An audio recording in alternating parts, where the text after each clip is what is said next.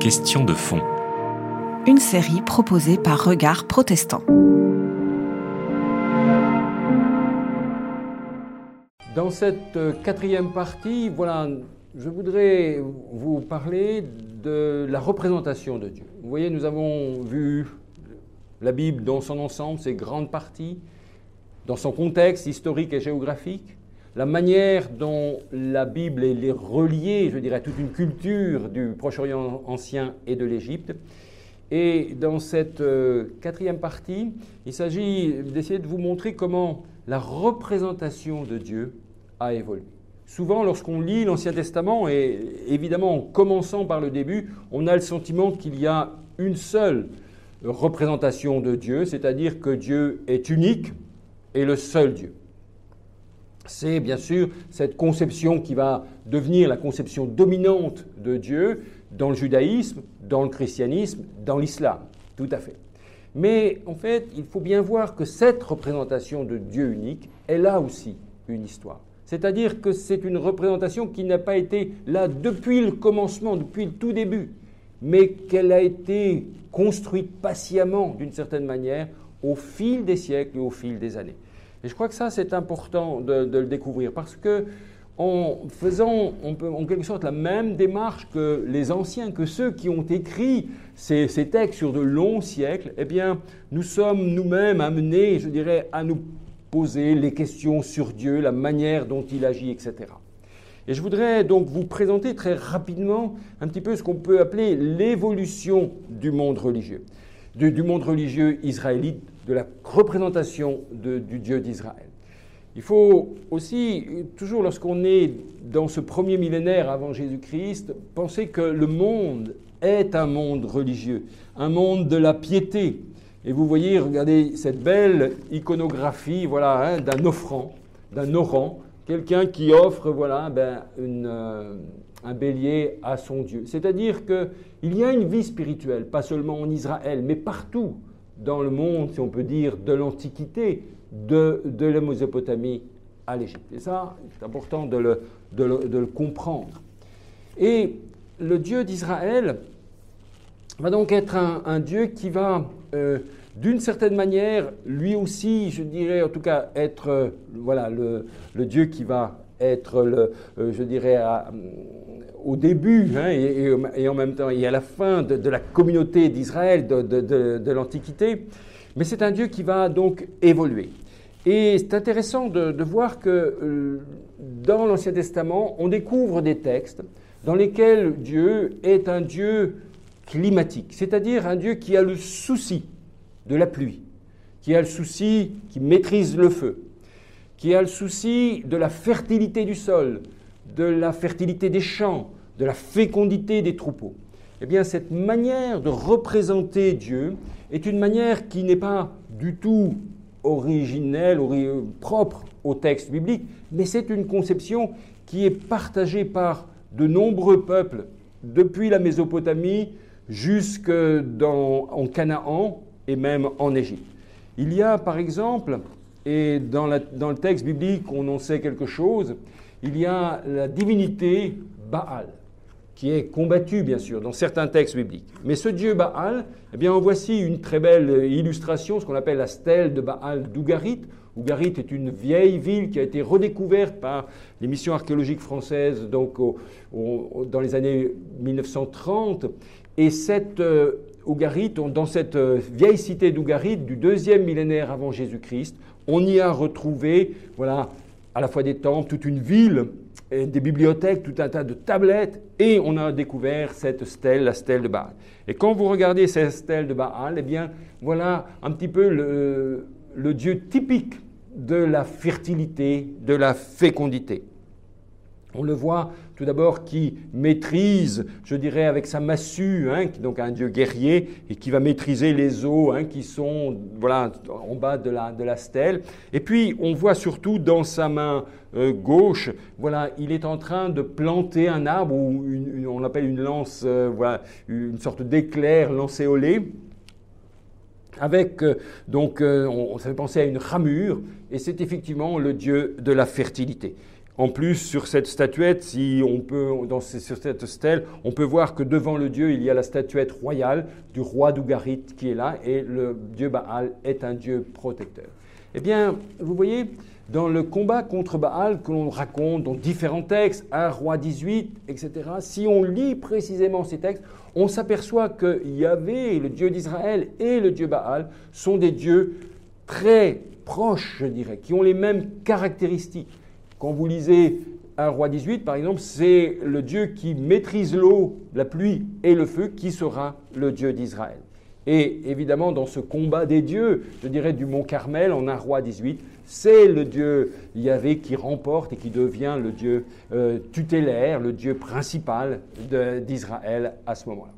Donc vous voyez combien la représentation de Yahvé s'est construite peu à peu, en tout cas on, a, voulu en tout cas la, la, mettre en place dans nos textes bibliques en empruntant aussi à des concepts, à des représentations qui ont cours tout autour euh, d'Israël.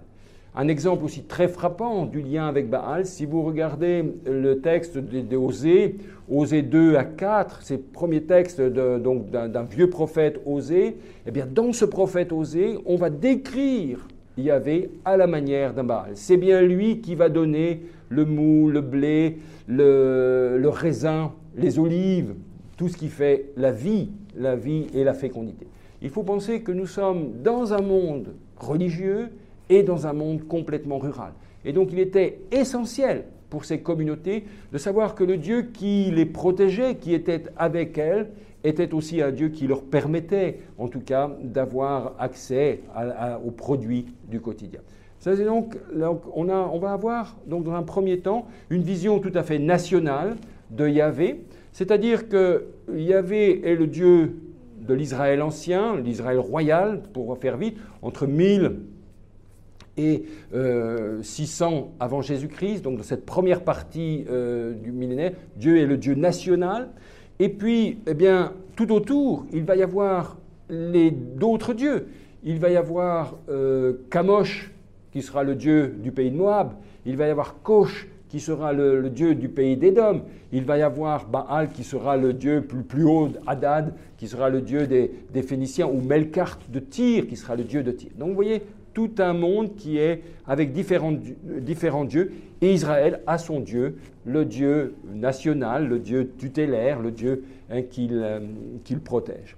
Et puis, il faut aussi comprendre que dans, à cette période-là, eh bien, euh, on ne se pose pas la question de savoir si ce Dieu a une image ou pas. On a manifestement, dans cette époque royale, on a représenté Dieu et on a retrouvé dans euh, l'Israël ancien toute une série de statuettes, vous voyez, en Juda, au 7e siècle avant Jésus-Christ, qui montrent que, je dirais, dans les familles, dans les sanctuaires locaux, eh bien, on produisait des petites statuettes qu'on appelle donc euh, euh, des statuettes troncs. Hein. Ce sont des figures féminines qui se tiennent la poitrine et qui sont aussi des représentations de ce culte de la fécondité auquel participait et auquel, dans lequel Yahvé était le Dieu principal.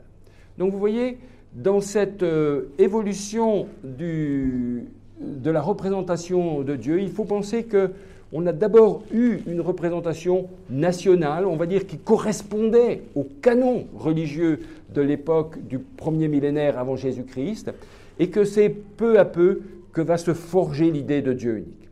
Le grand tournant pour l'avènement du Dieu unique, le grand tournant, il va se faire au moment de l'exil dont nous avons déjà un petit peu parlé. L'exil, c'est donc le sixième siècle avant Jésus-Christ. C'est une, vraiment une crise, pas seulement politique, je dirais, où Judas est complètement défait, pas seulement économique, où je dirais c'est la, destruction totale, mais c'est aussi, on pourrait dire, une crise théologique. C'est-à-dire qu'on va se poser la question, mais comment se fait-il que ce Dieu qu'on a vénéré depuis des siècles ne nous a pas protégés? Et c'est quand vous relirez Jérémie 7, par exemple, c'est Jérémie qui dit ah, Arrêtez de crier Seigneur, Seigneur, Seigneur car je ferai de Jérusalem comme j'ai fait pour Silo, c'est-à-dire que Jérusalem, dans la bouche de Jérémie, est déjà Donc vous voyez, il va avoir une crise théologique. Et c'est à partir de ce moment-là que va se mettre en place, progressivement sans doute, l'idée d'un Dieu unique. Et le texte le plus prégnant pour euh, l'idée du Dieu unique, c'est celle qu'on va retrouver dans le second Ésaïe. Quand vous lisez les chapitres 42 à 44 du deuxième Ésaïe, du, livre d'Ésaïe, les chapitres 42 à 44, eh bien, dans ce livre-là, on va affirmer de manière, pour la première fois, de manière très claire, que Yahvé est le Dieu unique, est le Dieu, euh, le seul Dieu, que tous les autres ne sont que des euh, morceaux de bois que, que l'artisan a fait. C'est à partir de ce moment-là que l'on va trouver, en tout cas, l'idée de Dieu unique. Et ce qui est intéressant aussi à penser, c'est que parfois on dit, voilà, c'est le judaïsme qui a inventé, je dirais, le monothéisme. Il faut être toujours beaucoup plus nuancé dans cette manière de comprendre les divinités. Car en fait, si on lit également encore les textes du Proche-Orient ancien, on s'aperçoit que euh, l'idée d'un Dieu unique n'est pas, euh, je dirais, une, idée, on va dire, entièrement ou spécifiquement biblique, mais que déjà, un Dieu comme le Dieu Marduk, dont nous avons un petit peu parlé pour le récit de la création, il est considéré dans les écrits babyloniens tardifs déjà comme une divinité unique. Et tous les autres divinités, Nergal, le dieu, le dieu euh, euh, souterrain, est une manifestation de Marduk. Shamash, le dieu soleil, est une manifestation de Marduk. Sin, le dieu lune, est une manifestation de Marduk. Et dans plusieurs textes et certaines prières, on voit déjà l'idée du Dieu unique. De la même manière, à l'époque perse dont nous avons parlé, c'est-à-dire entre le 5e, le, 6e et le 4e siècle, au 5e siècle, eh bien, dans la religion perse, le dieu Ahura Mazda, le dieu Ahura Mazda, est considéré également déjà presque comme une divinité unique. Les auteurs bibliques vont donc en quelque sorte euh, être là aussi au bénéfice de ces réflexions théologiques qui sont menées, je dirais, tout autour d'eux, pour, en quelque sorte, affirmer à leur tour la divinité unique de Yahvé. La divinité unique de Yahvé, et c'est là, c'est tout à fait intéressant, ils vont l'affirmer, et en même temps qu'ils vont affirmer cette divinité, ils vont dire de manière très forte que ce Dieu-là, on ne peut plus le représenter. Et donc en même temps qu'on a l'affirmation unique, on a l'affirmation du Dieu sans image, ce qu'on appelle l'aniconisme biblique, c'est-à-dire le, Dieu sans image, c'est à partir de ce moment-là que, que ce concept, que cette notion, en tout cas, se met en place.